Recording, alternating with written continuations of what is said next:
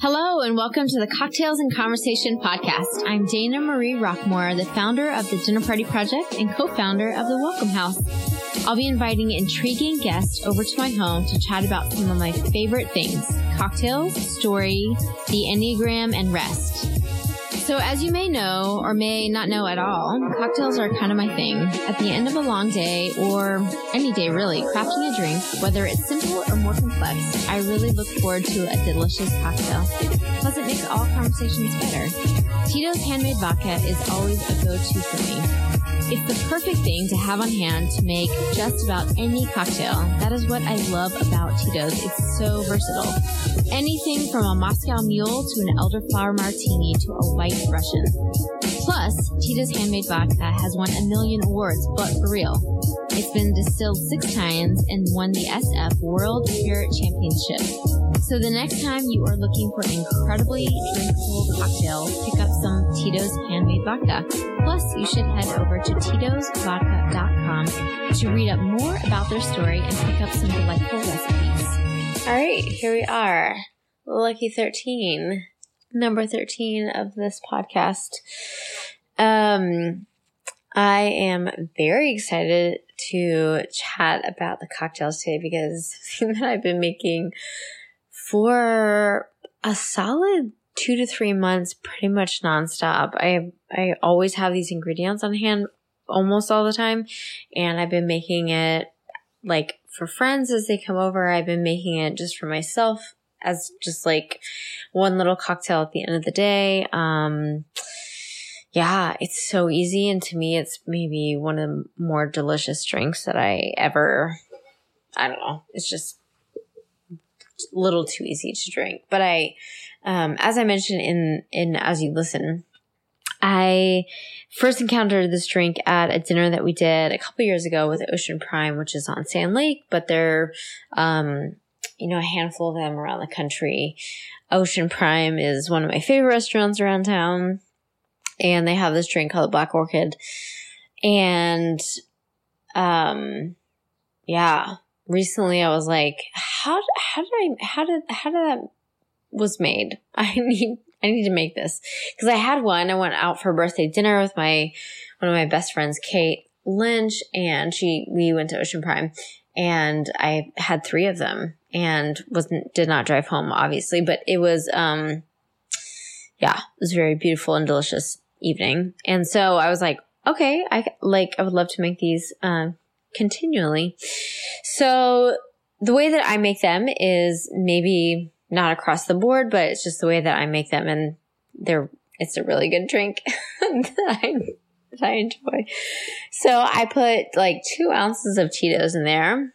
We're going to make it pretty strong. And then an ounce of Saint Germain, which is the elderflower liqueur. And then we do like two ounces of cranberry juice. So I do I honestly recently have been doing like a like a pink cranberry juice because it's harder to find like a white cranberry juice, but you're supposed to use white, which is also delicious. And then like a half an ounce of lemon juice to an ounce. It depends on like how tart you want the drink. Basically, you put that in a cocktail shaker and you shake it up over ice really, really, really well. Um, and then you serve that over, um, in a coupe. So you can either put an extra cube of ice in there to keep it nice and cold, or you can just pour it in a coupe and just drink it straight away. Real easy. And then from there, I usually garnish with like a lemon wheel just to make it look beautiful. And then I kind of rub that lemon around the rim and it is just like I've already said, I don't want to beat a dead horse. That is really easy to drink. Anyway, so that is our cocktail for this is a black orchid with Tito's. But our guest is even more delightful, which is Kristen Rogers, who is um, an amazing woman um, within the Orlando community. And she's a health coach and encourager and kind of just, I don't know, I found such an inspiration of like stepping outside of the corporate box and then what risk that takes to step into the world of entrepreneurship and, and leaving a really cushy job with, I mean, they call it like the golden handcuffs, right? So you've got this like great job. You, you might work a million hours a week. You have no social life, but you're making like crazy money. And, you know, sometimes there's a lot of perks with it, the golden handcuffs. So, um, she had that life for a really long time and really stepped out of that into pursue some of uh, the things that she is gifted within. And it was such a delight to hear the backstory of just kind of how her family shaped shaped you know her life and then how she shaped her life as an adult and then how she came to be within her own person to um really set a mark out for what was important and what she felt was um, helping other people move towards health. And um, her story of of moving towards health is pretty inspirational and amazing. So I'm just excited to share Kristen's story with her. She is a most dearest friend. She is a lovely human. Um, yeah, and her story just inspires me to think like where I am now doesn't have to be where I am in the future. If I want to attain like how beautiful it is that we have the power to do that. And then we also have help and support and finding those right people. So she has been a person like that in my life. And I think that you will enjoy hearing her story and hopefully you'll make this cocktail and drink along with us. Hello, Kristen. Hello. Welcome to welcome to Cocktails and Conversations. Hello. Thank you for being here. Thank you for having me. This is so great. I'm so excited. It's my first sip. Your Hold first sip. Let's do it. Oh my gosh. That is tart, smooth, and delightful. Yep. Good. Yeah, I'm glad you enjoy it. I do. Mm-hmm. I really do. I don't normally um, engage in anything other than vodka sodas. So this is Fair enough. a, quite a delightful treat. So this is my latest favorite cocktail.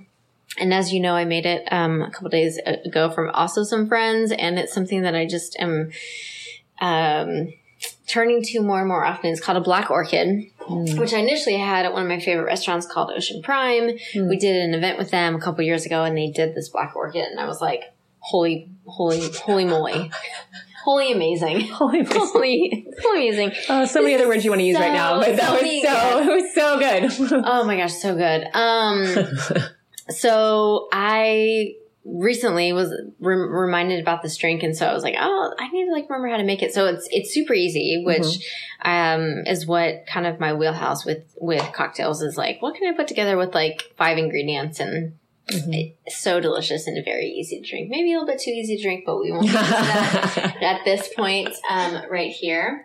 But um, so it's Tito's, and then it's cranberry juice. Mhm. This the Saint Germain, which is elderflower liqueur, and then just like straight lemon juice. Mhm. And you shake all that up, and it's very potent and strong, Mhm. and so delicious. And I, yeah, I really enjoyed sharing it with people. It's super easy to drink. And it's super easy to drink. Yeah. Yeah. Yeah. So that is why we're here. Um, so I would love to know, however, what is maybe your favorite cocktail or go-to drink Mhm. as well. I know you might have just mentioned it, but like, what is Yeah. like when you come home from a day and you're like, I would love to make myself something, or if I go out and like an easy thing to drink, and you automatically order. So two things. One, Okay. I tried to be the good Mad Men person who came home and would make a cocktail Okay. after a long day, and I found that that wasn't a good good look for me. Okay. so I um, instead I will go out and socialize, and the thing that I always choose is the um, I don't know. I think about like the suburban suburban housewife tennis champ choice, Okay. uh, which is the vodka soda. Okay. Yeah, it's the, essentially I, I've tried a variety of different. I would love to be the woman who does the old fashioned because I think that ice cube like calls very to me. glamorous. Oh, it's so glamorous and it's Yes. so boss looking. I have some in my freezer. I know, I know, but You it's wanna- like like the, the it's just the whole presentation of it feels like don't mess with me. I do things, and but I also Yeah. when I when I tried to drink it, I did a whole um a Scotch tasting one time. Ooh. Uh, oh, it was real rough. It was real rough.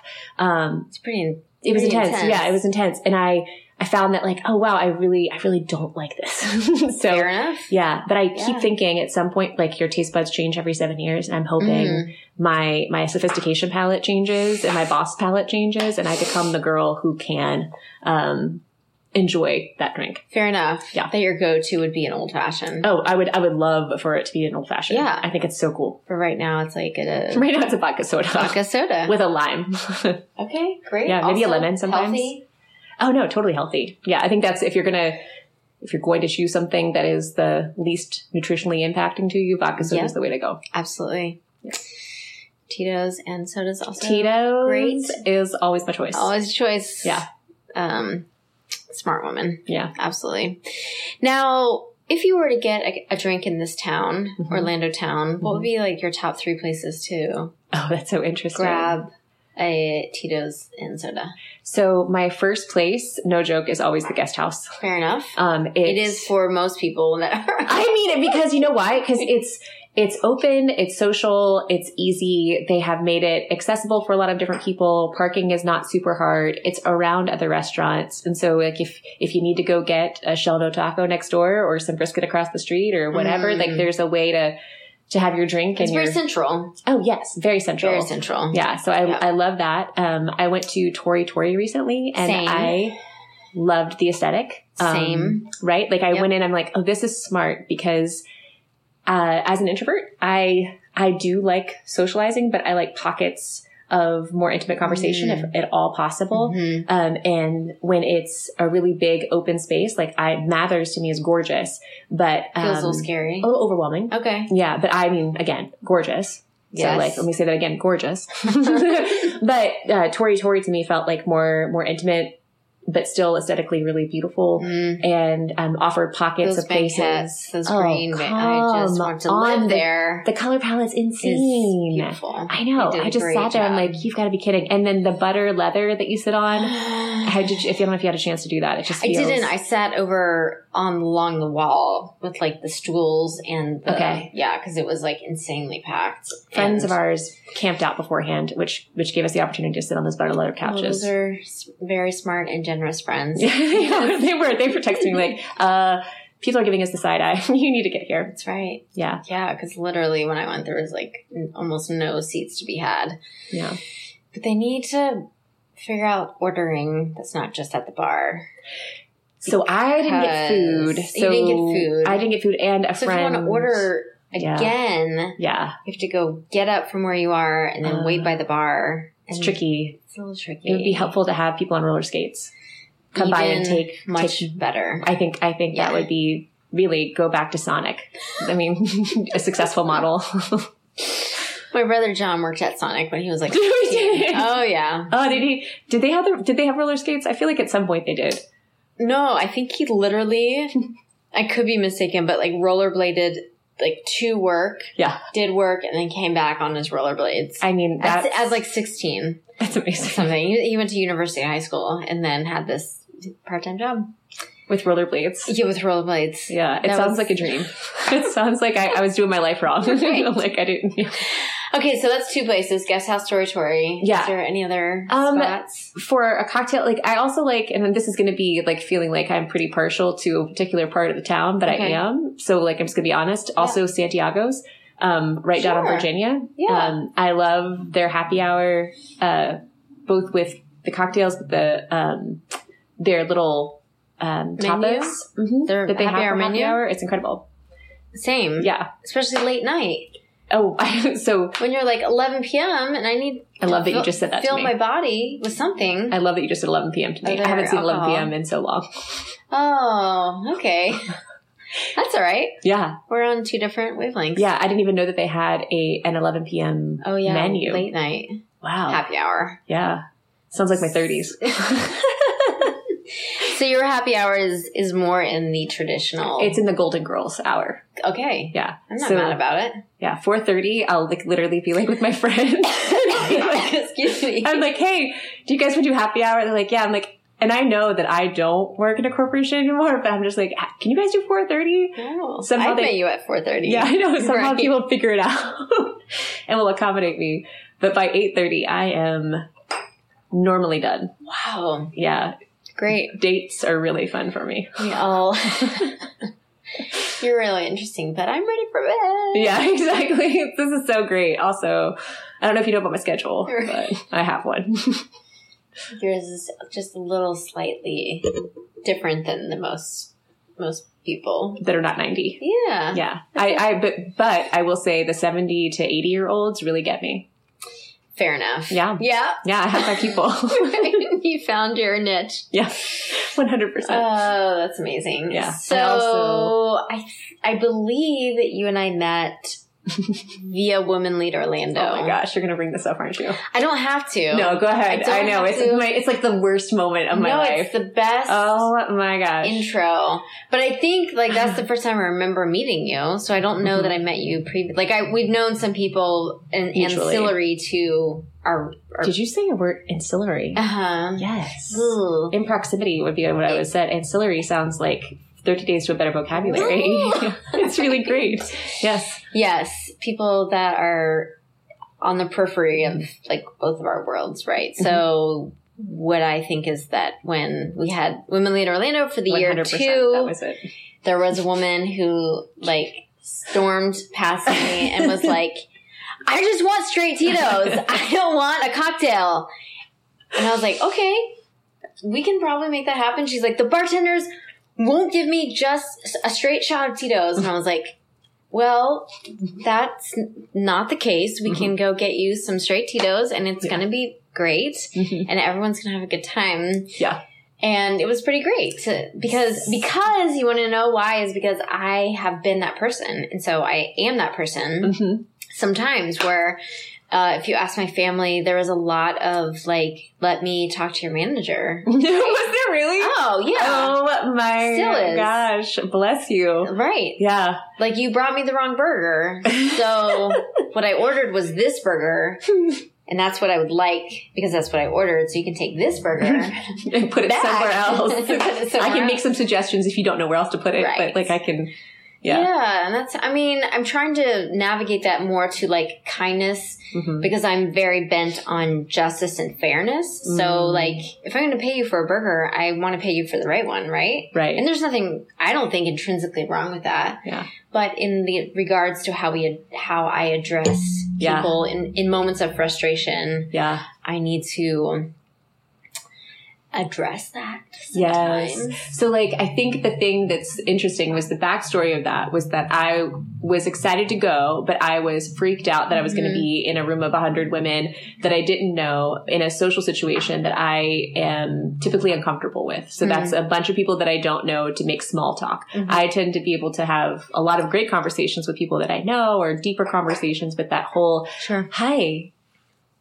And then it's like all of all of, Standing around like never Right, right. Like I'm just like, oh, I just shoot my face. Same. So I was like, okay, if I have a Tito's and vodka, Tito's and soda, I'll be great. And then when I didn't get it, I was like, oh my gosh. And then all I could think of is, I need this money. I've done this thing. And so I believe who I was mean to was actually your uh, one of your people. Check-in people? Yeah, one of your, one of the check-in people. And then I went downstairs, had a vodka soda, chilled chilled the f out, and then Ah. came back up where you were like, "Hey, I heard that you had an issue," and I was like, "Oh wow, I was a total." Uh, total jerk. yeah, and I was like, super sorry. You look real cute because I think you were wearing a caftan.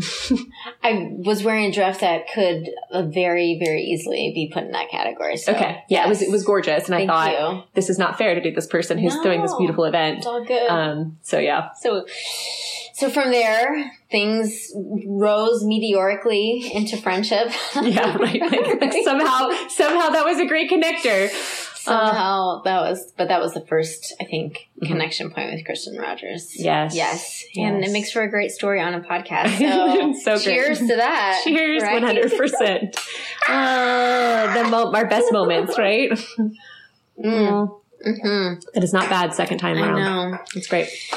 Um, so what I really get excited about is story and the family of origin that we're placed in, the DNA that we're given. We don't get to choose a lot of things in where we're placed in this world. Mhm. And then from, from being placed in this world, we get to like stumble around and like try to freaking figure it out and Mhm. it's it's a mess and it's a journey and it's beautiful and it's blah blah blah. But so much of that I think is shaped by the environment that we grow up in in our like a family of origin and and um just kind of like how that shapes us in our Mhm. DNA that has been given to us that we don't get to choose. Mm-hmm. Um, so I would kind of love to know what it was like growing up in your family. Like, what were Mm. your parents like? Do you have siblings? What was the feeling, the vibe Mm. for Kristen? So I am the middle of three. So I have an older sister, yeah, older sister Kim and a younger sister Callie. And I um, was born in Arkansas, moved here when I was five, Okay. and pretty much lived here most of my life.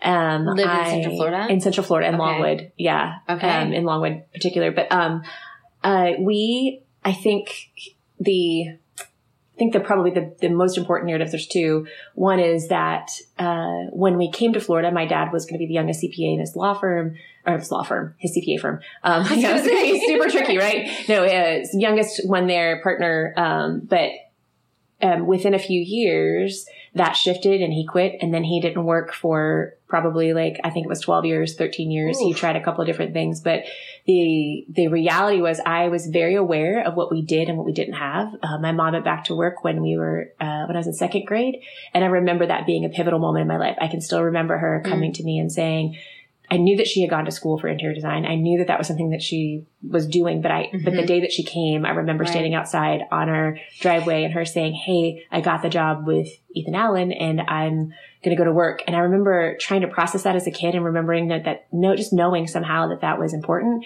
And, uh, her friend came up behind me and was like, um, this is a really good thing. You should, you should be so happy. And I was like thinking as like, I think I was like seven, like, I don't know that I am. Right. I don't know that I am. My mom talks to me after school. She makes she makes me eat pretzels and bananas, and then she tells me to go outside and do homework and stuff. And this is going to change now. Sure. Somehow, as a kid, I, I knew that, and it did.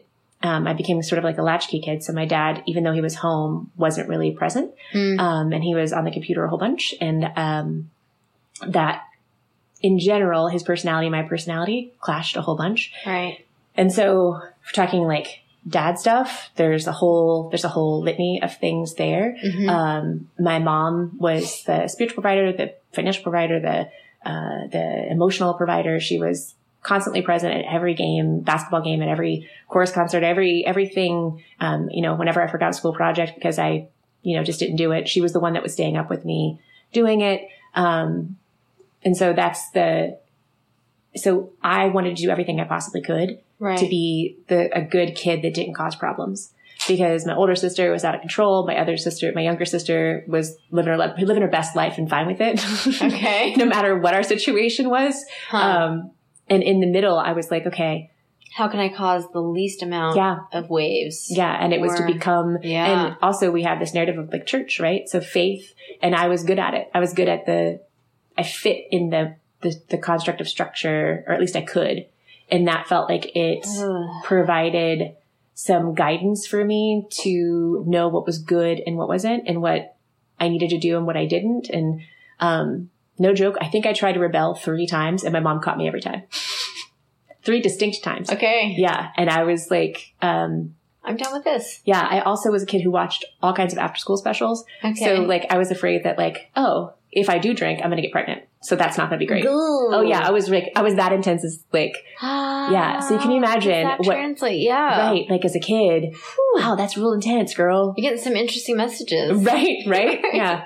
I didn't get I didn't get invited to a whole bunch of parties, um, but I mean, uh, I think I think that's because I expected everyone to kind of fit into my mold that would keep us all safe Mhm. and out of chaos, right? Which is what I was feeling um, Right. all the time. Um, Your world felt like chaos. it felt like chaos and depression. Um, yeah. Oh, if we're gonna go here, Right. You want to go there? um, yeah, I thought about suicide as early as twelve, um, and I remember telling my mom about it, and she was concerned. And um, eventually, we went to a counselor. Uh, but I remember having really deep and dark feelings Mhm. really early on, and I didn't. They Know what to do didn't. Yeah, I didn't know what to do with them. Sure. Um, and it wasn't until I was that 19 when I was diagnosed bipolar. Mm. And that at least gave it a name.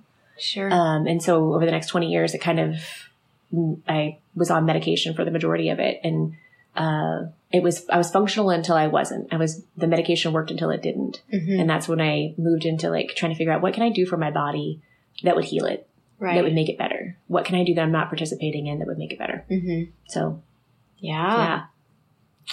What was uh, Kristen like in middle school? Oh, she, well, she had really unfortunate hair. We're talking perm Uh huh. for sure. Okay. Uh, bangs with perm. And then, um, Cute. I would say by eighth grade, I had figured it out and started. My mom, my mom actually told me she, she's the one that was like, I think we should highlight your hair. And then also like, I think it's time to wear makeup. like, like I didn't ask, right? Like she was just So like, your mom had her, your best interest, hopefully. one hundred percent. Right. She was like, girl, That's- we're gonna, we're gonna girl it up a little bit. Sure. So I was a really big tomboy. Were you into sports? Oh, I was so into sports. I loved every sport because I was probably five eight by the time I was in fifth grade. Holy moly. Yeah, so I I'm still not five. I know. Like, I know. That's amazing. Yeah, yeah. I started my lady business when I was in fourth grade. So like it was, I had like a C cup by the time I was in fourth grade. So you can imagine like not knowing to do, not knowing what to do with any Fourth of it. grade? Like if you look at pictures of me and my basketball pictures, it's like what what's happening? It's crazy. Yeah. I'm I'm speechless. Which might be the first time on this podcast that's ever happened, but that is It's nuts. That's nuts. Yeah. So trying to figure out like body changes and what's going on and all that stuff. But um, I was I was very much into sports. I felt uh, like there was a natural aptitude for anything with a ball, which has so many jokes that I could go into. But I'm just whatever. Uh, yeah. Golf never made sense to me. That's one of those ones where it, it escapes Fair. me, but Yeah. most of the other ones did. Okay. Yeah. Um, I also think I smelled probably weird. I was trying to figure that out too. You know, middle school. That's Um, usually part of the package that comes. right? Yeah. like just trying to figure figure it all out. Um, yeah, I was smart-ish, you Okay. know. Uh, so I was like a student-ish, like classes that were interesting to me. I paid attention to. Okay. Other ones I kind of just did what I needed to do to try and look like I was doing what I needed to do to make the grade Okay. to make my parents proud. Um, Fair enough. yeah, Yeah. yeah, And was that a trend throughout high school as well? yeah. I think so. I think I wanted to be smart. So my dad is like one of those guys that's just naturally, it feels like he Mhm. doesn't have to open a book. It just, Sure. things download to him. Intrinsically, the, just the yeah. pieces come together. Yep. And his tests, his test scores were like through the roof. And so I kept thinking, I'm like, well, if I'm his daughter, Hmm. I bet that's me too. it was not ever. Yeah. Yeah. Yeah. To a degree. Sure. No, no, I don't, I don't think I'm not intelligent. I just Right. don't think that I'm that kind of, Brilliance. nope. No. Nope. Neither am No, I. I fight for it. Yeah, me too. Every bit of knowledge I'm like scrapping, scrapping for. Yep. Yeah. Fair enough. And as I've gotten older, I really appreciate more information. Um, I really do. I love it. Oh, oh my gosh. I can tell your eyes want to go to the Enneagram. Ah, I can We're tell not it. there yet. I know, That's but I can tell. Oh, What was like a social life like for you? Were Oh, it- did you love hmm. being with people? Were you just more in your own world? Like, what did that? oh wow. So like again, if we're talking about young Kristen, um, young Kristen informs older Kristen. So young Kristen was very isolated, did not go out, did not go to parties. Okay. I probably talked on the phone twice my entire growing up. What? We had oh no joke. I never It's happening right now. No, I did not talk on the phone more than twice. I can think I can remember Like at like late at night. Like no, like at all. Like I didn't understand. Like if if we if I called someone, it was with an intention to cheat, like to accomplish something. I never understood that. Like oh, we're chat? gonna yeah. The, the, the chatting. I had one friend, Emily. What's her name? Emily Fraser, I think her name was, in seventh grade, who was a cool person who seemed to like me that I didn't understand. So every time if she called me, which was those two times, I would be like, "Hey, called you two times throughout middle school and high school. Oh, middle school and high school. Like it was, I just wasn't like if you think I all remember in high school being at the cafeteria and not, and people who know me, sorry, I'm going to say people who know me now or who know me, knew me then would say now, like I had no idea that that's the way you felt about yourself or that's, that was not my experience of you. Mhm. But I remember never having a, I didn't have a place to sit. for the majority of growing up. So like I would go to the bathroom and eat my lunch. Yeah. Or I would go outside next to a tree. It's a lonely place to Oh, it was be. so lonely. And I mean, I had friends, but it's like, but like sports team members? so my sports, the, my team members happen to be older than me. Um, like for the majority, I was the, I was a, I think I was the only freshman who made varsity my, my freshman year. And then like I didn't have other people kind of come in my grade next to me until my junior year. And then that girl moved away. So then my senior year, I was the only, I was the only senior trying to lead a team and I'd never led anything and I wanted to talk about our feelings. that did not work out. So it, it did not, um, yeah, like it just, it's not that I didn't have like, of course people are like in, in different moments have friends. It just never felt like, You belong to a group of like yeah, like, a crew of kids. yeah, like I remember football games, going to football games and sort of sitting next to people, but almost like, it's almost like you sat next to someone, anybody, right? Like you just kind of sit Mhm. next to the people who might be your friends. Yeah. So like that was a huge, like when I went to college, um, Mhm. a lot of that was me, I think, believing that I couldn't go to parties. I couldn't be social. I couldn't, if I was, was going to, parties like a taboo thing or just like Yeah. a social anxiety? no, no, it was taboo. Oh, okay. Like it was an idea of like, I remember in one of our youth things that we, um, one of our youth something or another, it's like you may, you're going to have to say goodbye to your non-Christian friends and only, oh yeah, it was that whole message, which it's, it pains me to say that because I don't, I don't think that, I don't think that's what I experience now. But that at the time, I was like, okay, well, if that's what I need to do. So I, I literally said to a friend, to a friend of mine, I'm like, we have to not be friends because you don't know Jesus. like, I know it's awful. It's so, it's so awful. And she was so hurt. And I was just like, well, this is what it is. Like, it just, in my head, it, it made sense. Um, so yeah, that's, That's heartbreaking. you can imagine. I think I went to one party and I think there was like one person smoking pot. And I was like, oh, I think that also makes you pregnant. so like, I just didn't. So maybe some truths about life didn't weren't getting into your Oh ears. no, yeah. It was all about like whatever TV was telling me, whatever church was telling me was the combination of those two things. Those were my those were my teachers. And your parents kind of were like there, but not like forming maybe some of those like That's life life truths. so I think my dad for sure not not active in the Kinda life truths. hmm Uh, present but absent would be a great way to say that. Like present in body but absent in participation. Mm-hmm. And my mom, uh, I think she'd had her own experience. And so she was, she actually, there were a couple times where she's like, don't you want to go out on Friday and with your friends? Or Mhm. I was like, I would look at her like, mom, I'm with you though. like, I know it's the saddest thing ever. It's so sad. And I'm like, and then I realized I'm like, oh my gosh, I think that they're disappointing me that I'm not as cool as they were. You know, like there's this whole, this whole thing. Sure. But all of that drove me like, so I went on my Cancun, um, we went to Cancun for my senior trip and for four days I was the same conservative, whatever, Okay. that didn't do anything, even though it was legal. Like I just didn't participate in anything. And finally the last night I'm like, this is dumb. I feel alone. I hate this.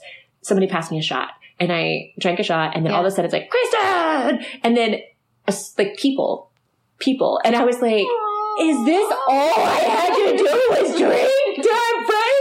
I was like, this is ridiculous. And so then I was like, Oh okay, well, pass me another one. And then, and then I came home. I'm like, I am not doing this, the same thing that I've done before. Absolutely Yeah. not. I'm done with it. And I had gotten into UF and I was What a story! This is amazing. I know, it's great. Yes. Yeah, yeah. Um, Shots, shots, shots, shots. I know. It's like where shots are amazing. Like it's there was something about it that was like be free, do the thing, and then um. So I came home and I was like, "Mom, I'm drinking," and she's like, Okay. "Okay, right." I know, and I was just surprised by her reaction, but I think she was like, you know, uh, okay, like like what am I? Gonna, what is she going to say? But Right. um, we talked about college, and I was I had gotten into UF, and I don't know how. I have no idea how. I think I had like a three something. And I had some Mhm. extracurricular activities. People with 4.0s weren't getting in. I'm like, I don't know how I got in, but I got into like the summer program or like the summer session Yeah. but I couldn't figure out the timing or something, and and I couldn't figure out. Um, I forget exactly what I couldn't figure out, but I got into FSU as well and it ended up going to FSU. I was like, I'm going to go to FSU for a semester and then I'll transfer to UF after a year or something like that. Um, Those schools are like, oh no, I know. I didn't care. Like I, whatever. right? Yeah. I wasn't already like, it was more like, okay, I need to go away from here and go to a school. Uh-huh. Um, and I don't, I think that there was something financially I couldn't figure out before the summer started. okay. So the crazy thing is, is on my way up to, um, I had started going to parties and I had started having friends. And as I uh, was going up to FSU, I'm like, this is going to be my life. I'm going to, I'm to party. I'm going to Yeah. whatever. Um, Your social then, life is going to come to life. Right. Well, what happened was God kind of put like the only place because I had waited so long to uh, to say uh, that was going to be my decision. The only place that had space was this house, and it was those six Christian girls. and I was like, first of all, they can suck it. I will 100% be myself. If they think I'm going to bring their little tentacles of whatever kind of Mhm. religiosity, they can whatever Right. within 24 48 hours they were kind great amazing people who just loved me really well and i was like oh there can be like both and mm. and so that was the introduction back Hmm. into that and um yeah socially i think i still struggled and not struggled um i kind of came alive probably in my late 20s into my early 30s Yeah. Late uh, bloomer. yeah, I figured out the drinking thing after if you have if you if you want stories, I've got stories of how to figure that out at your late twenties. Sure. Figure it out when you're in teens. like or you know, legal, whatever. But um but there were some there were some t- intense moments and then I was like, "Oh, this is what you should not do." Got it. Got it. Yeah. Cataloged that and then normal human being I think started around 35, 36. All right. Yeah. Okay. Yeah. Yeah. So, in moving into uh, those years in adult world, and as we uh, grow into, you know, out of our families, usually by that time, um, um, realm of living, and then through school and entering into shaping how you want your world to me to be. Um, has there been like any moment of pride that you've had in your adult life to say like I've I am really like proud of this moment or like I set up a goal and I accomplished it or there's like Mhm. something that that I'm really proud of. I think the My- biggest the biggest benchmark would be when I was um, finally done with the weight being on Mhm. me. So I had been an athlete, gained Mhm. 100 pounds within about three years of starting school because I didn't know how to really feed myself. at so gaining weight at college in college. Yes. Okay. Also, I went to like six different schools and Oh. So yeah, I treated FSU like a summer camp.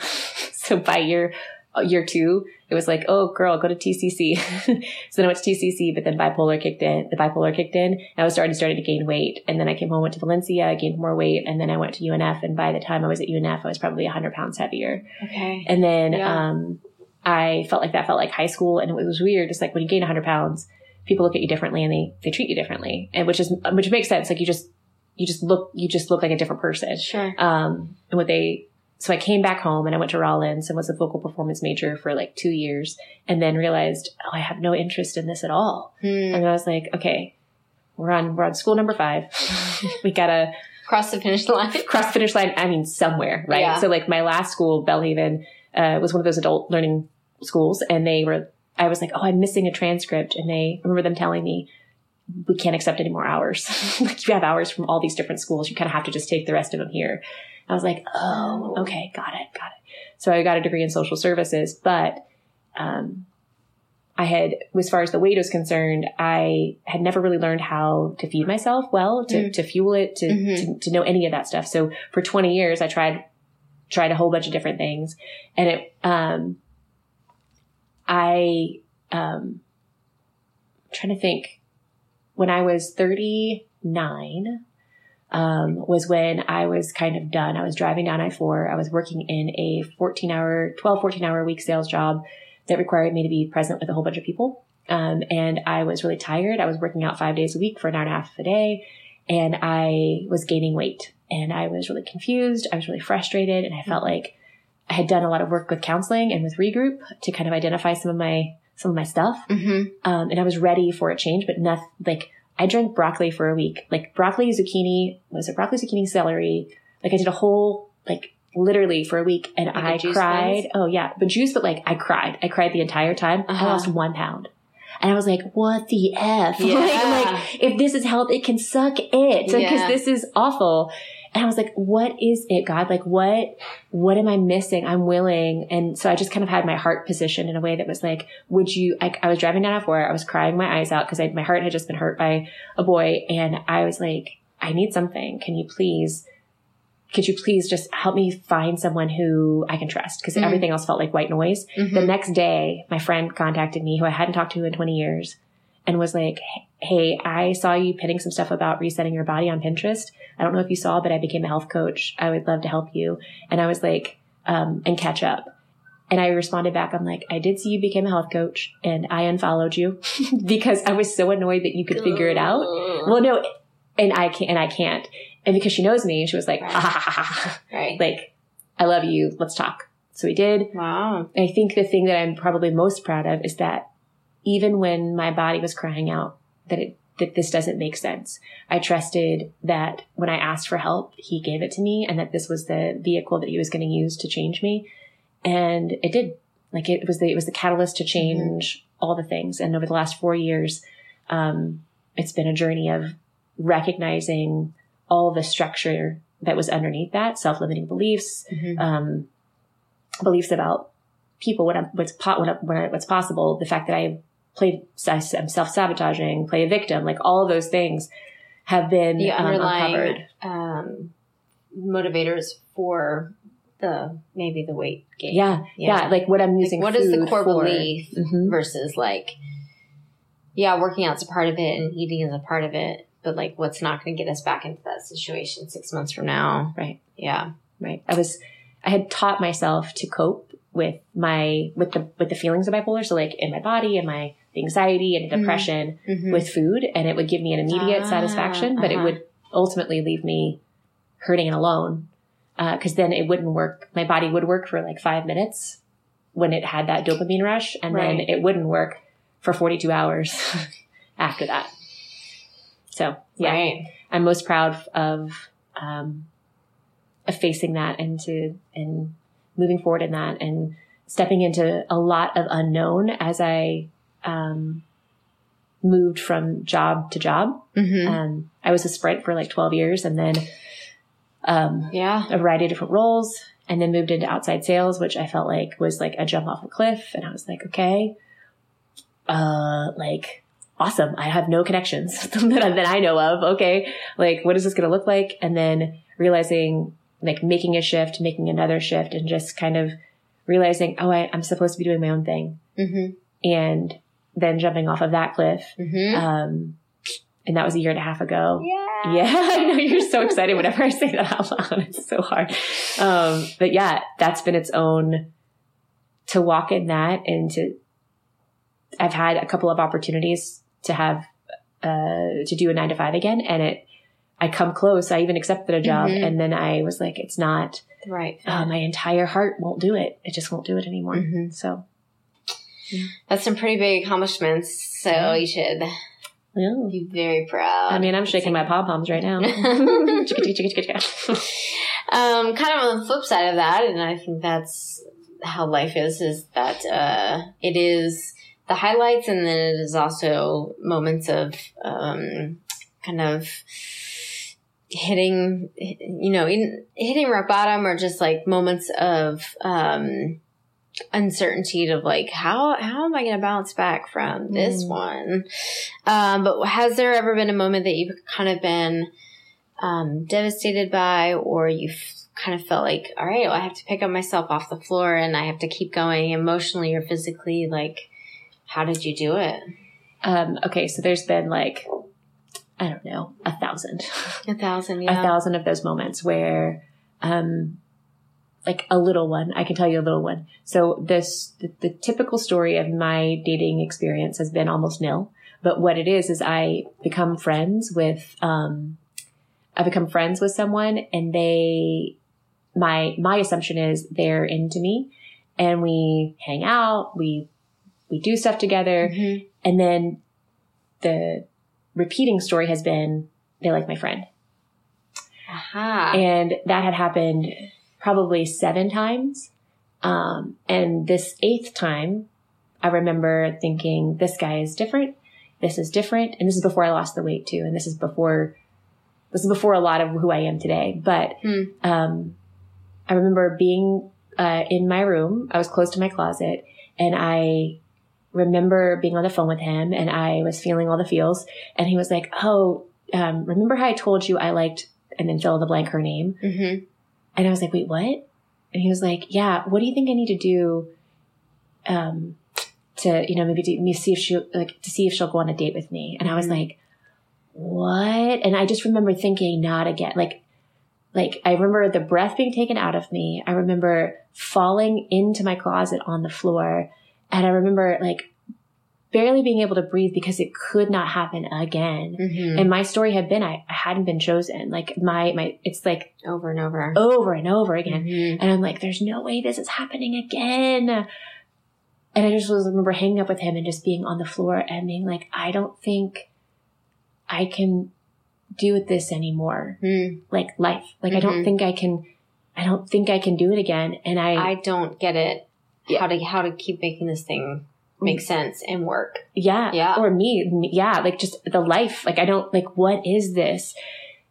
And I remember I was, I mean, you know, when you cry and it's like from the, like from your toes, right? Like there was this, like, a, like an, like a, like a groan of sorts that like I, that only comes from like, like I'm done with Mhm. this. And I think that was good because I was done with it. Like I was done with that narrative. I was Huh. done with telling myself that. I was Yeah. done with making that same decision again. I was done. And so it took, uh, like a half an hour, I think, of me being on the floor. And I was like, okay, like, no, no, ma'am. No, I don't know what the answer is, but no, no, no, no, no, no. We're not doing this Mhm. anymore. And so it was, um, I got up and I, um, was like, okay, who am I? Who am I? You know, I'm funny, I'm engaging, I'm smart, you know, ish. like, like I, um, I just had to start to tell myself who I was Mhm. right? And that got me up. That got me to the next day, and then that got me the next day, and that got me the next day. Yeah. Um, so yeah, the I would say that was one. Um, and you said, "What's a what's a hard moment too?" Um, so like I had in January. Um, so started doing the entrepreneurship thing back in July of last year. Okay. 2018. Um, I started working um, with um, with another company um, in in January of this past year, and as I Mhm. worked with um, who I was working with, um, turned out what I thought I was walking into, and for what I was walking into, was different than what the person who I was ultimately working with um, thought that I was there for. Um, I remember being so torn because I was so scared because my business hadn't grown in the four months that I had been doing my own, my, by five months. And I was like, well, it's not right. It's not right. It's not right. It's not right. That's all I could think of is, oh my gosh, I need, I need to escape. I need to escape. I need to escape. Uh-huh. And, uh, this offered me the opportunity to potentially do both, um, work with, with a partner and, and also still do my own thing. And I remember thinking, I am earning this money. I'm doing these things. These things are not hard. They are just life sucking. Mhm. And I remember thinking this person who, who I was supposed to work with basically said, you're, you're not a writer. Your story doesn't matter. You're, uh, and, and not in a mean way. It just, that was her, that was her opinion. And it was like coming to that confrontation of like, I have to let this go. Mm. I have to say, like, had me paralyzed on my bed because of like, this came in and it was a blessing, but it was also like, it's, it's killing me. It's killing me to not be creative in the way that I need to be. It's killing me for someone to tell me that my voice doesn't matter, that my writing doesn't matter, that I'm not good enough and all I need to be doing is cooking. Mhm. Like, and it wasn't my passion. That had nothing to do with my passion. It was like a byproduct of what my passion was. Um, but I invited friends into that moment Mhm. who, um, who prayed for me and who, um, offered perspective for me in that very moment. And as we, as they're like, you know, when you're around people who don't think logically, it's beautiful. because they don't think They in the way that you're think outside the box. yeah, they don't think Yeah. in terms of like, oh, like this money equals this security. They think, oh, it doesn't make sense. Stop it. Mhm. Right. Like, and that's, that's who I needed. I didn't need the person who's like, well, have you calculated all the risks? Yes, I've calculated all the risks. Of course I have. That's why I'm on my bed and I can't move. Like, right. Like, Right. and I had happened, God happened to give me, bless me with these people that were like, well, what if you didn't? What if you just didn't do it? hmm What if it was no? And I was like, well, then what am I supposed to do if that's not it? Oh my gosh. Like, and it was like this flood of like, even the permission to think, oh, you can move into something, it not be the right thing, fail, move Yeah. towards something else, Mhm.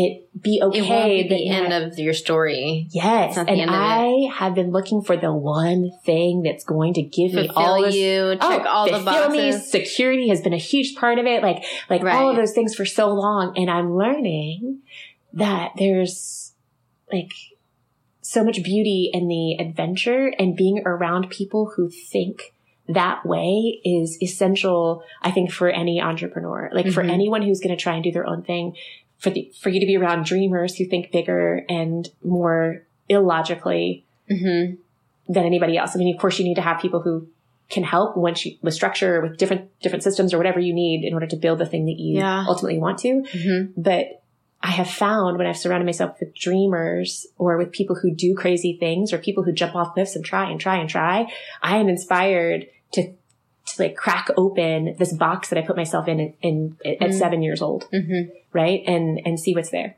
This episode of Cocktails and Conversation is brought to you by the Dinner Party Project. The Dinner Party Project is all about connecting humans around the dinner table. Right now, we are mostly based in Orlando, Florida. Whether it's joining seven strangers in an intimate setting around a dinner table or sitting in the street of Orange Avenue with 100 others watching flamethrowers, we love helping people feel connected to others and their city. We also offer private parties. So if you have a birthday, anniversary, team building dinner, or corporate event coming up, we can create a custom memorable event that you and your guests won't soon forget. We also help brands connect with their consumers by exposing their product in an elevated way to their target demographic. So if you live in the Orlando area haven't joined us yet, what are you waiting for? We can't wait to hear your story around the dinner table. For more information, you can visit us at thedinnerpartyproject.co. That's good. That's good. Oh, I love stories that it's like no one else could manufacture like the things that your life has done or the ways that stories have turned out or um we get to show up and be a partner in building a story and like what that looks like. And then it's going to have some things that like absolutely don't make sense. And some of those turn things turn out to be beautiful. And then some things that absolutely don't make sense and they turn out to be painful. And like there's no guaranteed right Mhm. outcome. It's just like all right well i, I need i need to show up. Mm-hmm. Well, I think it's learning. I think that's the one thing I'm really grateful for Optavia for. Like it's teaching me how to become a creator, mm, teaching me that I am a creator, right right? Like before it was like, I'm, I need to learn how to be okay with whatever is. mm-hmm. And then there's a lot of victim talk that happens. Like Mm. I'm at the affect of either my boss or my circumstances or my relational status or whatever it is. And it's like, no, what is it? What if you believed yeah that you're able to create and move toward the things that you want. What if you believe that? How does that change things? And it's like, changes everything. You know? could you actually tell us what um what you what the roles are that you do or you don't do or you don't know or like what has like you said you left from this like um corporate job at Sprint and then you left into what like what have what what are you passionate about what are you doing what are you Yeah. in the middle of what is so I would say the biggest before I even get started is Yes. transition. okay That's been, that's Yeah. my, my current, my current place of Stay, being. yeah Um, been there I, I know, right? Like, I love your face. I wish they could see your face right now. She just crossed her eyes, has her cheeks really puffy, and is like, "Oh my gosh." yep Um, I know that story Yeah, it's so I was at Verizon most recently, and that was a learning and development consultant role. Um, but you were at Sprint right yeah, I was at Sprint for twelve years. 12 years okay I was like I know that Yeah, twelve years, and then I was at I was at Verizon for for three. Got it. Okay. Um, but telecom in general, they, Yes. they kind of they cycle you in and out of the different positions, and that one was it was in it was a perfectly safe and wonderful job, and it was a completely great. It was a great job. I just didn't fit. I just what I never. Hmm. I did bring, I think,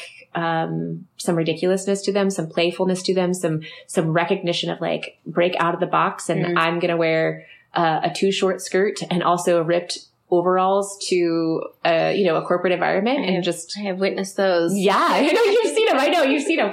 So that's right. I wore them for your five year. Yeah. Um, also, they were broken, and so I just wore them, I know. it over. Right. Um, so like, yeah, I think, but I knew. So I when I lost the weight, I knew that I had known if I ever did, I wanted to help other people do the same thing. Mm. So, um, I started coaching the program that, um, where I started, to, I lost my own weight, and I've been doing that for four years, and Okay. so that's looked like was that through your friend? that was through my friend Joanna. Okay. Yeah, she's the one that introduced me and said, um, this worked for me. I believe it will work for you. And it does. And, um, so for the past four years, I've coached, I don't know, over 450 people, Mhm. um, and watched them on their health journey and, um, have helped other people start to coach other people. Mm. Um, and, um, as I have, uh, so, so my business has been really interesting. It has, when I've been involved in a corp, uh, pairing it with the corporate environment, I've hit ceilings and hit ceilings and hit ceilings of my own capacity and my own capabilities regarding growing a business. Hmm. So I'll, I'll hit a threshold of where my natural ability ends and like growth feels overwhelming or I, I kind of cop out. I'm like, I'm too tired. And I'll just, I'll just reduce back down. So that happened for quite a Ah. few years, which made me Okay. like, okay, if I'm going to do this, I have to actually take the leap. And I felt like God was like, it's time. And I thought, oh, well, this is where, okay, if I do this, it's going to be amazing. Going to grow like gangbusters. All I need is $14,000 a month. That's all I need in order to survive. I know. And I like, can threat. I know. It's so stupid. It's, but in my head, I'm like, I'm like, fourteen thousand dollars a year, honey. I know, I know, I know, I know, I know. It's out of, con- it's Just to survive fourteen Just to survive. Just to Just, get by. you know. Okay. I mean, just a simple, Just just, a simple simple- girl. Oh like my I could be. I could just be Midwestern. Right. That was the number in my head, which I thought, oh God, for sure. Yeah, that's the next step, right? Like ridic, ridiculous. So I, Good Lord. right. So, but it was funny because like the business would grow. Like I would have an influx of clients and then I would have maybe some new coaches, but my attention span or interest level kept being inconsistent. Hmm. And I kept thinking it had to do with my character. And I kept, you know, what was great about it and what is amazing about this, this organization is that it is about helping people become who they, who, who they're called best to be, the best version of them. them. And so I'm, I was constantly, uh, being, um, being poured into in that way. Mhm. And so I became better. I became better. I became better. But, but this, but this vision of what I, like of what I wanted, um, I was always having a hard time picturing it be the growth of this business. And I was like, I was thinking, it's just because I don't believe it. It must be, it must be fear. It must be like, I don't believe in myself. Mhm. And, um, so I am hustling, hustling, hustling, hustling, hustling, hustling, hustling. And what hustle looks like for me is, um, you know, my main way of advertising is, is, is Instagram and social media, Facebook Mhm. and stuff.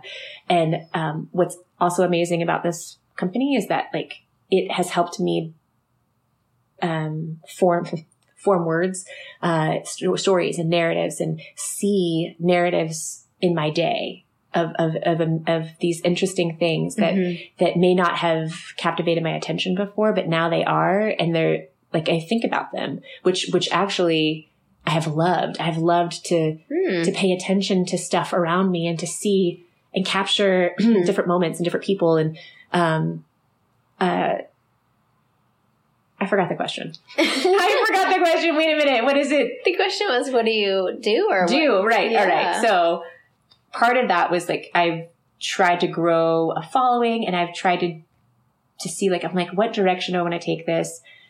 There's this whole extra thing in the health space of um you know uh sponsorships and stuff like that but it felt like my following was staying at like i don't know like 23 2400 and it just was staying it was staying it was staying it was staying it was staying and i was like what happened? Like, what, like, am I, like, what am I doing? What am I, like, so I'm constantly self-evaluating, constantly like looking and trying to figure Mhm. out what am I not saying? What am I saying?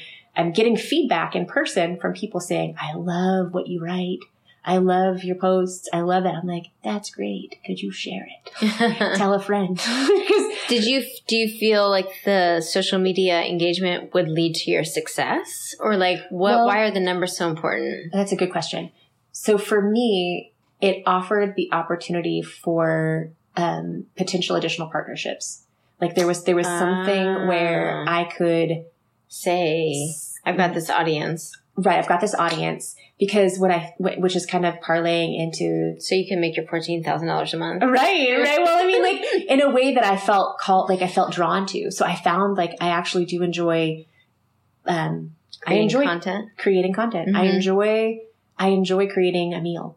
You know, I enjoy Yeah. rethinking a meal in a way that makes it um, it's delicious, it's interesting, and it fills my belly and it makes my my body work really well. Mm-hmm. I like that challenge. Um, but I was creating something every day and it was going and going and going Mhm. and going. And I had three people, um, within the course of like a week say, what if, what would it look like for you to take 30 days off? Sure. And I was like, uh, poverty. it would look like poverty. Like that would, that's my main, main vehicle for engagement, for connection with people. And um, I had been doing this uh, 40 day prayer challenge, and one of the things had to do with vocation.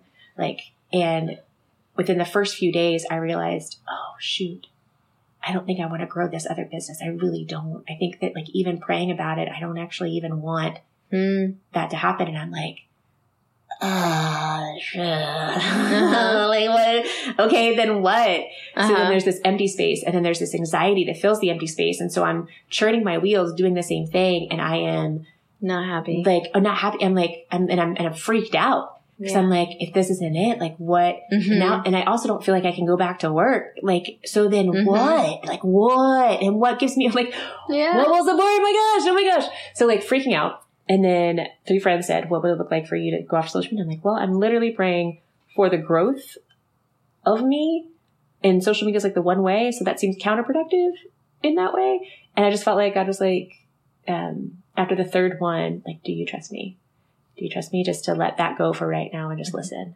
So, um, that's, I stepped out, which you sent me a text message within three minutes of me Mhm. posting that I was Yeah. going to check out. Um, and it's been, it's been amazing. I, I still, I'm writing now, uh, still writing, but I don't feel compelled, like, to get it done and to, like, I have to do this, I have to do this, or, Mhm. and like, what I'm writing about is different. And so I'm finding, um, as I'm praying about it, I'm like, God, could I have a life where I, and I feel like this is what he's saying, like, where I get to look and be, be a thinker about what I see around me, tie that into personal experience and scripture and friends and like all of this stuff and write about it and it be a, a thing. Like that feels really self-indulgent and really kind of amazing. And Mm. would that be okay? Would that be, are you like telling me that's like a thing that I could do? Like that feels like really unfair to everybody else. but I, that's kind of where I'm at right now. Sure. Yeah. Yeah. I mean, we only get one shot at this, right? Yeah. So it's like if you're here, um, and you don't feel like that you have to be tied to like a nine to five, like there is so much out there, right? So Mhm. like we choose into as adults, I think that we choose into our own story and we get to shape Mhm. it, whether you're like, I want to be a pro surfer, I want to be like want to be a pro surfer. I love it. That's where you went. Okay. Yeah. Yeah. I mean, just, I, yeah, I, lo- I love it when people step into like, there can be more to making $14,000 a month and that being like my ultimate goal, right? Oh, right. Oh, that was the thing. It's yeah. like, I think what's happened over the last, I don't know, a few months has been the, the absolute annihilation of, of what I thought I needed. Mm, Like it's been, uh, we were talking before we started about the, like the beauty and the necessity of fires, um, to go across to, in order to like burn away. cleansing. It's a cleansing, Yeah. right? And how before this year, it's been the pruning of like the picking up of weeds. I think there's been, I've allowed for like little bits and pieces and things and I've grown a little bit. Mhm. But like right now it's, Burn it to the it's, ground. burn, it's burning everything. Yeah. My, my, my understanding of everything. Mhm. And it's this new exploration of like, okay, I'm learning to hear, I hope this is okay. I'm learning to hear the, like the Holy Spirit and I'm learning to like, um, learning what that voice sounds like and learning to trust it and learning to like move and go to like go to Tampa, not know why, you know, um, and uh, like to take a trip. I don't know if I told you to Redding, California in November. Like, yeah, like there's these weird, crazy things that are lining up, Mm-hmm. but I'm having to take a leap and a leap and a leap, and um, it's a new place. Yeah, Yeah. Yes. exciting. Yeah. yeah, to be in places where um, there isn't like a for sure outcome. There isn't a landing pad. There isn't, you know, like you just are like, all right, well, I'm here for this, and then you know, I'll figure out the next thing when that comes. But like Yeah. stepping into something where it's it is unstructured and unknown, and like the beauty, the beauty that can come out of that, and I think that's so brave, and I love when people step in because like my like my strength is risk, right? So like for me, it's like, great, let's do it. If we crash and burn, then we'll go start something else. And like, Yeah. this is not a period on the end of your story. It doesn't end here. It ends like, you know, hopefully it'll end later on in life, but like, there is, I think that beauty to step out and say like, yeah, there, there, all the T's are not crossed and the I's are not dotted, but here I am and I'm going to like jump off and like figure out it as I go. And then, um, just being like wise and listening and all that kind of stuff. And Well, I love watching you do it. Like it's been really the last getting to know as we've gotten to know each other. I've watched you um, start and try and communicate boldly um, thoughts and ideas and new creative ventures and try and even this podcast, right? Like, like, Here we like are. how well, how it even happened, how you got the equipment, how you just said, "Oh, I'm going to do that," and just Uh-huh. just put it together, but thoughtfully and creatively, um, is inspiring for for all the people. so I'm one of I'm one of I'm one of all the people. So thanks for that. Thanks. Um, so this gets to seg- segue into my one of my very favorite topics, which I'm very excited. So excited! Kindred spirits. Oh my um, to talk about the Enneagram. So Oh, obviously, if you've listened to this podcast at all, you know that this is a very integral part of what we do. And the Enneagram, like how I like to say it, um, I think my my friend Jenny Joy first mentioned, is just kind of like a roadmap Mm. into personalities Mhm. and um, for me like being aware of myself and how i inhabit a space and then also being aware of other people and where they are in their journey and then figuring out how they interact and what motivates them and how they the places they are and then hopefully having you know grace and kindness in their spaces and then to myself. And it's just been a whole thing of of self-awareness and learning and it's so good I love it. um so i know that you are also kind of in this as well and we may have differing opinions which is totally okay because it's not my it's not my end goal it's not my job to tell you what you are so Even though your face tries to tell me, i know my face tells all the all the things from from when i was very young Uh-huh. i have no face filter. I have no face filter in that regard. Um, so Enneagram, I think that you are a three wing four, and you would say I'm a- recently that you recently, recently I'm a four wing three. okay. Yeah.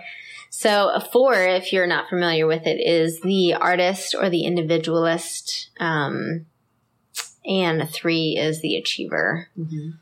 Um, But the four wing 3 Mhm. is the enthusiast. Is the enthusiast? It's I think it's called the. I'm gonna like while we're while we're talking. I'll- I'll oh, okay. That was that was what was interesting to me. It's that it's creative and efficient. So there's like a combination of the two together. Right. That felt like oh that makes. It's like I want to sit in my feelings until like, but if there if there becomes a point where they're not productive, like at some point I saw that life has to happen too. Mhm. So it helps me emote, like I can be creative and um, have the feelings without, but also I can go into productivity if I need to to survive. Okay. Yeah. Edgar Allan Poe's not me. And that I think to me personally is more so of what I would think when I Uh-huh. think of a four and an artist, um, is maybe more along those lines.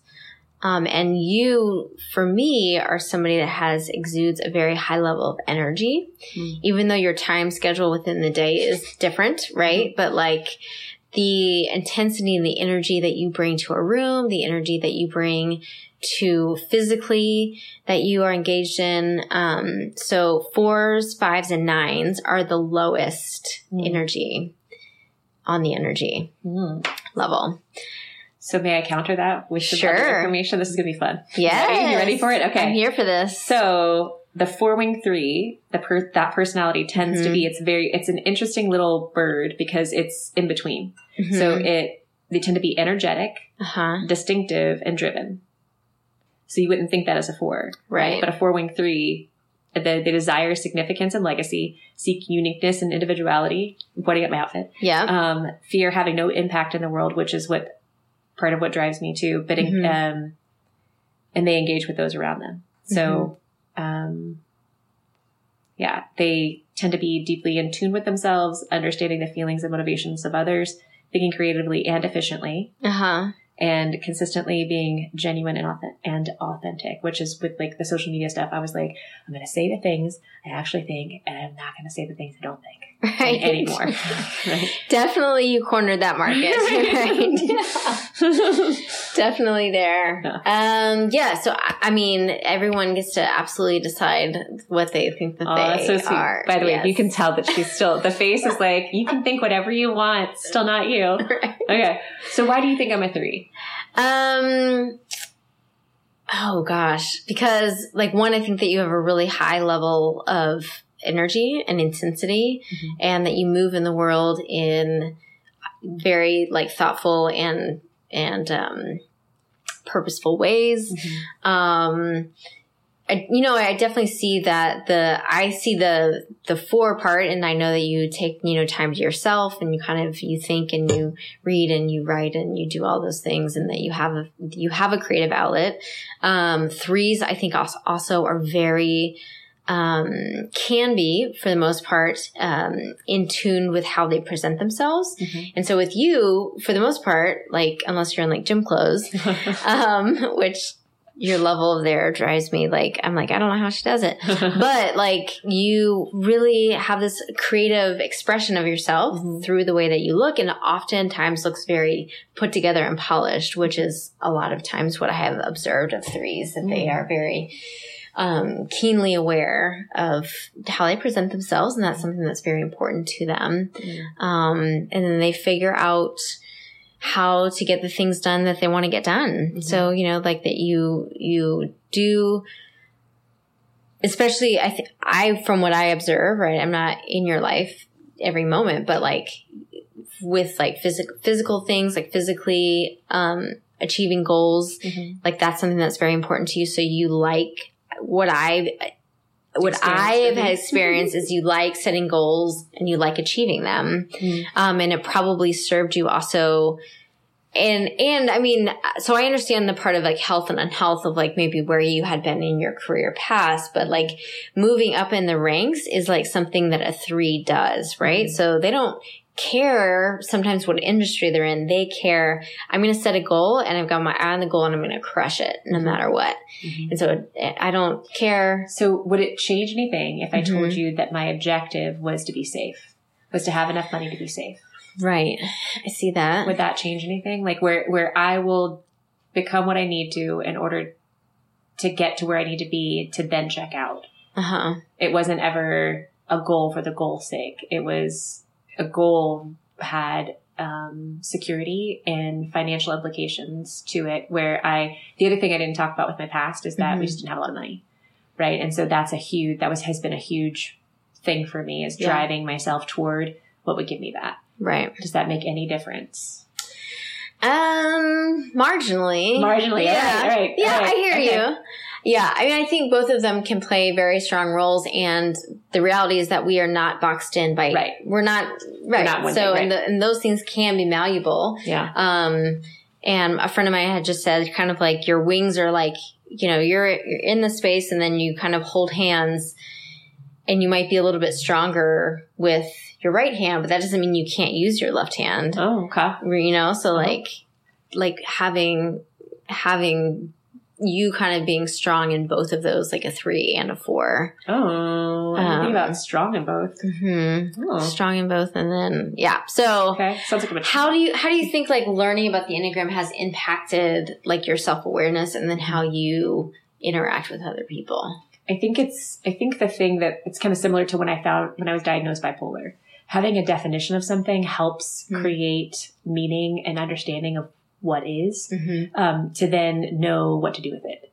And so when you feel like nothing makes sense, there's no order to anything, and you are just this little something that's, that just is, Mm-hmm. um, is really tough. But when you are coupled in, and people can start to, when you feel like someone, when there's definition given to you and there's per, there's, uh, words that help where, where you don't have words for yourself, um, that help, help me understand why I might react one way when, so because what the other thing is I look at other people all Mhm. the time and I look, okay, who's, who is successful? How are they, how are they doing it? What does that look like?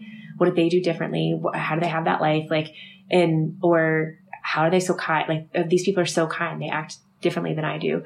Um, and feeling a lot of shame because I'm not those people. Yeah. Right. So learning that my, some of my natural, uh, tendencies might be, um, one way and that my, that I have, I do have strengths. I do need to be aware that I, you know, don't be an a-hole, you know, but also, hey, that person is actually filled by interacting with this person this way and offering this part of them to this other person. Okay. And so then it gives me like appreciation for the need for a lot of different people. Mm. Um, in this world, it takes my hand off the need to be the hero, which is what I thought I was supposed to do and save everybody. It's Mhm. exhausting. Mhm. Um, That's very it- exhausting. Oh, so exhausting. Yeah. Um, it takes my hand off of being the victim. Like, I'm not like this person. No, you're not. You're created. Like, it gives some, be- like, there's beauty in it because this is what you are, Mhm. right? It helps with some identity things. Um, Hmm. so then, and like, what's really good about it? What would you be good at? So it gives some ideas and some, um, some connection to the good. Cause I can tend to look at like what's not right Mhm. a lot. Um, so it's been helpful for me to navigate the, the beauty that is and try and figure out, okay, what am I strong in? Am I in the right profession? Am I doing the right, like, the thing that makes the most sense? Something, Mhm. like when something is still off, I'll Yeah. go to another personality test. I'll go to another thing with the Enneagram seems to be the most, um, the most helpful so far because you have all these different um, variations within personality. So you have, you have your wings, then you have your, um, oh, what are they called? There's other things too. There's subtypes. Subtypes. Yes. The subtypes. Like there's just a whole another level of stuff. There is. Which which is so which is so great because it feels like it has so much depth and so much richness to it. And it helps me also again, uh, appreciate other people. So that brings us to our Snaps. snaps. Our final topic, which is also one of my favorite ones, which is uh, super important to me, and especially over the past year and a half, has been especially very important with just surviving and all the things. But rest, which is something that I think people don't do often enough, and they don't do well. Um, and I think is so vital to mental health, to physical health, to spiritual health, to all the things. Um, how do you see, like, what is, what does, like, pra- what practices have you kind of adopted, like, into your, you know, like, Routine. routine? Mhm. Yes. Um, well, I think it's there's something important to distinguish. So, like, I think rest and sleep are different. Sorry, yes. So rest can include being like play, discovery, Right. physical resting, rest in the sense of, or like Sabbath means like to stop, right? Mm-hmm. It means like you are not working. So, so sorry for, yeah. No, so no, no, absolutely. sorry. I, I'm I'm saying for myself. Absolutely. Like, so, So that's been part of my story. Is doesn't like, have to be just Mhm. sleep or sedentary things. It could be like discovering something new or Mm-hmm. going to a museum or like going on a hike. Resting in the sense of like, what do you do to like renew Recharge. and recharge? Yeah. I think initially I thought rest was sleeping and I thought I Sure. was champ Yeah. once I finally figured out how to get the, the eight hours. Um, but there's a couple things that I do that might be just very specific to me. And one of them is I get up before everybody else does. Mm-hmm. Um, and for me, that feels like an opportunity where I don't feel obligated to anyone. So I get up between four and four thirty every morning. And I used to get up between eight, nine, ten, whatever, depending on the, the time of my life. Um, and I used to get go to bed really late. And I found as I started to get healthier and pay attention to that, that I was better in the morning. I had better, I had better brain. I had better, I made better decisions. I was more engaged in my actual life and not checking out and escaping into other people's when it was in the morning. So I thought, okay, so I backed it up until four. So now, um, one of the things that I do is between four and um, around 6.30 6.45 sometimes 7 um, i will have tub time and everyone makes fun of me but i started to realize um, i took one bath one time in my new tub because someone had said to do it and i realized i was able to concentrate better and i started I was able to read more without being distracted by my body. I find my body really like sitting sedentary really uh, distracts me. Like I'm aware mm. of either my stomach, my shoulder, my arms, my whatever. And mm-hmm. in the mm-hmm. tub, I feel mm. almost weightless. And so I'm able to concentrate and kind of huh. lose time a little bit. Okay. Um, so I started to add activities in the tub from like the first, oh, I'll just, um, I don't know, read, read uh, the Bible or something, or I'll, on my, on my app or I started to add different books in there so um, at one point, I was reading like six books a day. Like each one of them was about five minutes, and that didn't feel like rest. So then I, um, your face is like really concerned for mm-hmm. me. So right, so I was doing it because I was how do you to, how do you read five books a day? Oh, not fully. Like read read parts of oh, five. five. Right? No, oh. sorry, no, I wasn't okay. reading again. Not Mensa. Right. like not that's not my story. like like it was um, absorbing different pieces of information from a variety of different sources for different things in my life. So okay. it would might have been faith, family, fun, food, fitness for fashion, or something where where it was pouring into those areas, um, leadership and development growth, or something got like that. It, got it, got it, got. Um, but my routine today is um, I have the 40 day prayer challenge, so I'll probably spend like an hour, uh, like praying, meditating on that, um, mm-hmm. reading through scripture. I'll listen to maybe a podcast or or two. Um, I have two books uh, that I have and currently that I always have like around two that I'm digging through. Okay. If not 10. Yeah. but right now it's two. Um, and that space in the morning gives me full energy to enter into my day. It gives me, it gives me inspiration. Mm. It has me, it colors the whole, the whole thing. Um, I am still working on and, and I'm probably, I don't know, more like a 50, 50 percenter on the Sabbath um, idea. Uh-huh. Um, the idea of taking a full day mm-hmm. and believing that uh, that rest will be honored is amazing and and everything that I want to believe and everything that I desire to believe. There's something inside of me that's that uh, also is like feels vulnerable. Um, sure. So to to stop working for yeah. a, a, chunk of time yeah so i i feel less vulnerable if i check out so so like my checkout would have been amazon prime video mm. video or netflix sure like mm-hmm. then i can i'm like okay i for whatever reason like if i can check out my own story i'm less stressed out about it mm-hmm. but if i stay present with it stay present with it and rest like that's my new space because i don't want to keep checking out of my own life um I want to stay present with it and find rest in it. So that's mm-hmm. really truly like I want I want daily rest and I want to find Sabbath rest. And so mm-hmm. it's a new um, part of what that is is um, it's belief. It's it's actively choosing to trust that he's got it. It's actively choosing to trust on a Sunday that mm-hmm the person in front of me is more important than the action item that I have in my head. Mm. And that, and it's becoming, it's making my schedule 60% instead of 100. Um, so that I have space for story to happen, so that I have space for the unexpected to happen. Right. And even the other night, like, mm. girl, yeah, like just like moments of like, oh, you stayed up past 8.30 mm-hmm. and life happened. Like trying to like that was that was also rest. Yeah. Even though it pushed the boundaries of what I thought, you know, my, my sleep would be. So does that make sense? Totally. Oh good. Absolutely. What would your ideal day of rest be like? Could be here, it could be international. Like, like if you had like an ideal day where someone was like, here's 24 hours, the ideal Kristen like fulfillment day, like what would you choose to do within? So if, we would have to feel like exploration at some level, like of, of, of quiet exploration. So Mhm. nothing like super pumped or whatever, but, um, geez, I think, oh man, oh my gosh, this is going to be tough. I'm like in my head, I'm flying to all these different places in my head.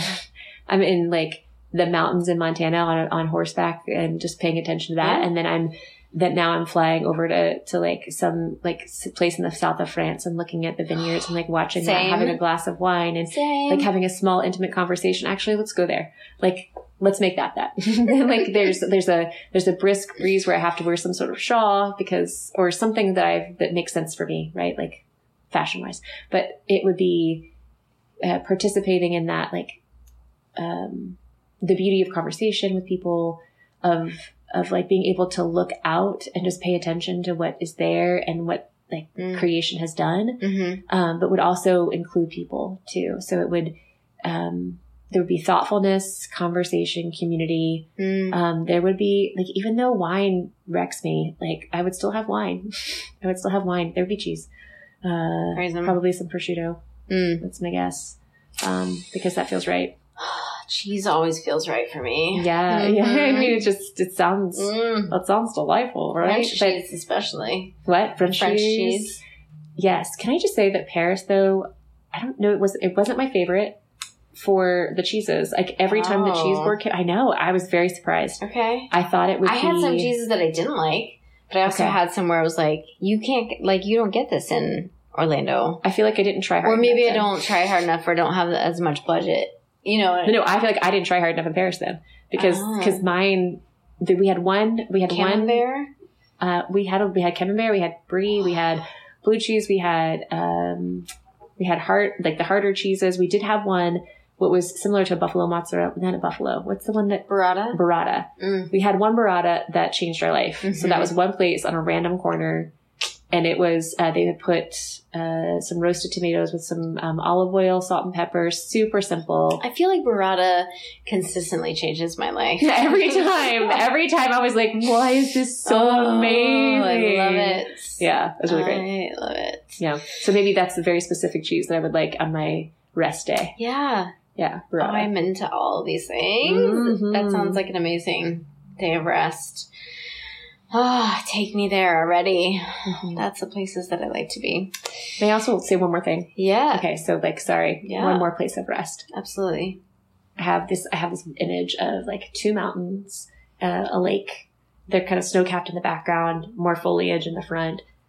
There is a deck, a chair that has a An yeah, like An well, an ottoman Adirondack. Adirondack chairs? No, it's a, it's like a it's more of a cushy chair with a with an ottoman, and I have like a like something over the top of me. It's a little bit brisk outside. Mhm. A cup of coffee with the you know the right kind of creamer, like just Mhm. like and just uh, that briskness that you feel invigorated by, Mhm. but can be present in. It's not so cold, it's not hot, and just you get to like look out over that glorious creation. I think that's ideal. ideal. Yep.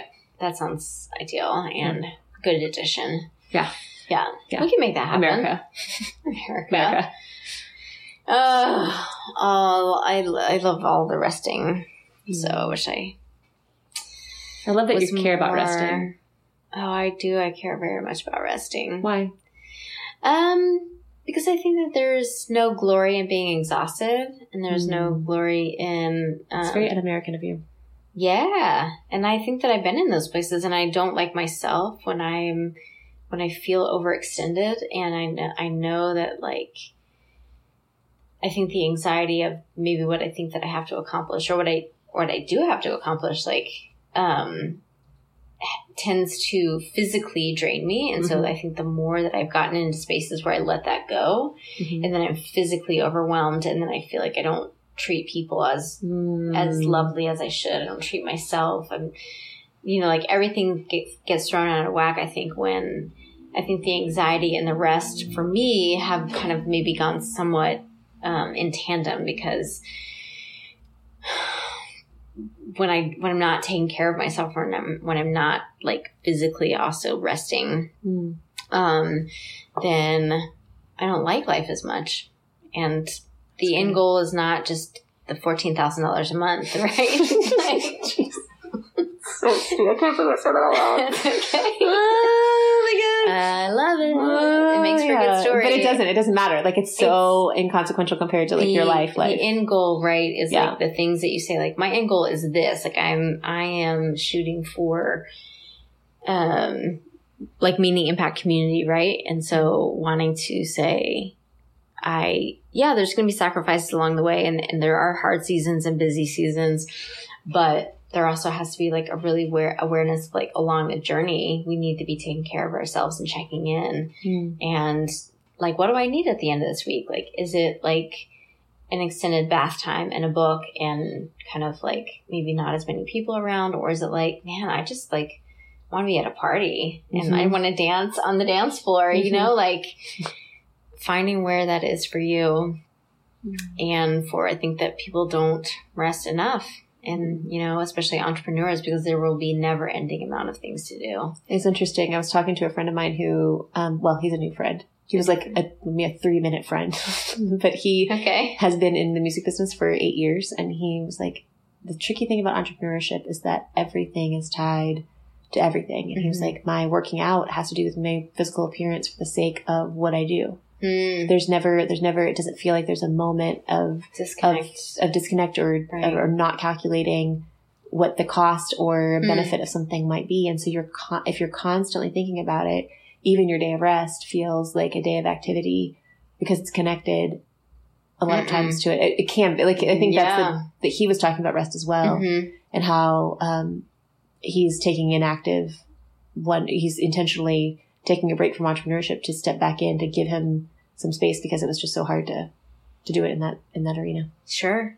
Yeah. And even turning off your mind, which is something that I struggle with oh, um, girl, a lot, right? Mind. To getting getting to a place where you can fully rest, yes. and then also, um, and so for me, sometimes it is helpful to to check out of my story for a minute so I can give myself and my mind some rest, right? And it's not like I'm watching something for 24 hours, but it's right. like, great, I can spend, and I don't feel guilty about it, right? Mm-hmm. And so I think that's, for me, a, a, healthy place for me to be and saying like, what did, what did Ben say? I think he said on last Friday, I think he said, I always feel, I always have a novel because mm-hmm. I need another place to go right outside of another story. story. to sink yourself into. Yeah, I love that. I was like, okay, I so I have a few books now that are fiction. I'd never have fiction books. I know, I never. I've been preaching this. I know, I know. But the way he said it, I'm sorry. It was like. so sorry. It was like the way he said it, I was like, oh. He's okay. very good with words. It was really great. It just happened to really, click right at the right time, yes. the right need, whatever. But yeah, um, I have a couple that I, I have some that are very. I love it. Yeah, I'm so glad for you. Happy, Thank you. I have. I'm. Yep. Happy book reading. Happy book reading. That is that. Okay. Anyway, so yeah. I just uh, appreciate you so much, and I think that Orlando is lucky to have you, and the enthusiasm that you bring, not only to me, but I think the infectious spirit of like promoting Orlando businesses, which you have a really, like, I think high energy of doing to say, Hey, like yes. these people are doing awesome things yes. and you being alongside of them and you having energy to, to run your own thing and bring hope and encouragement, which is transforming lives, I think mm-hmm. is very needed here and mm-hmm. you're very appreciated, you know, in my life and in the world. And I think we need to have more people that see this holistically. Like you, you can attest to it personally to say like I made a change in my life and here's how like I'm not just seeing it from a distance but you have walked through that and to and to like give from your story to say like your story doesn't have to end here in yes. your darkest moments and yes. in your whatever it is that is holding you captive but yep. there is freedom yep. and it takes a lot of work yep but there is like people that want to cheer you on and mm. be keep you going and keep your business open and, and let people know about it. And so there's people that, you know, need your voice in that. So thank you for being that. Thank you for, thanks for seeing something in me to talk about. Um, I think that's today for me has been the biggest gift that when you asked me, I was like, I'm in this place where I don't know who I am. Like, I don't Sure. know what. Like, Yeah. why now? like, why this very moment? Like two days ago, I was like, oh, I don't know what to do. So thank you for, um, thank you for what you're doing. Sure. For people- I- oh gosh, I I really enjoyed this part of it. You're really good at it. If this could be most of my job. If anybody wants to make this her job, Right.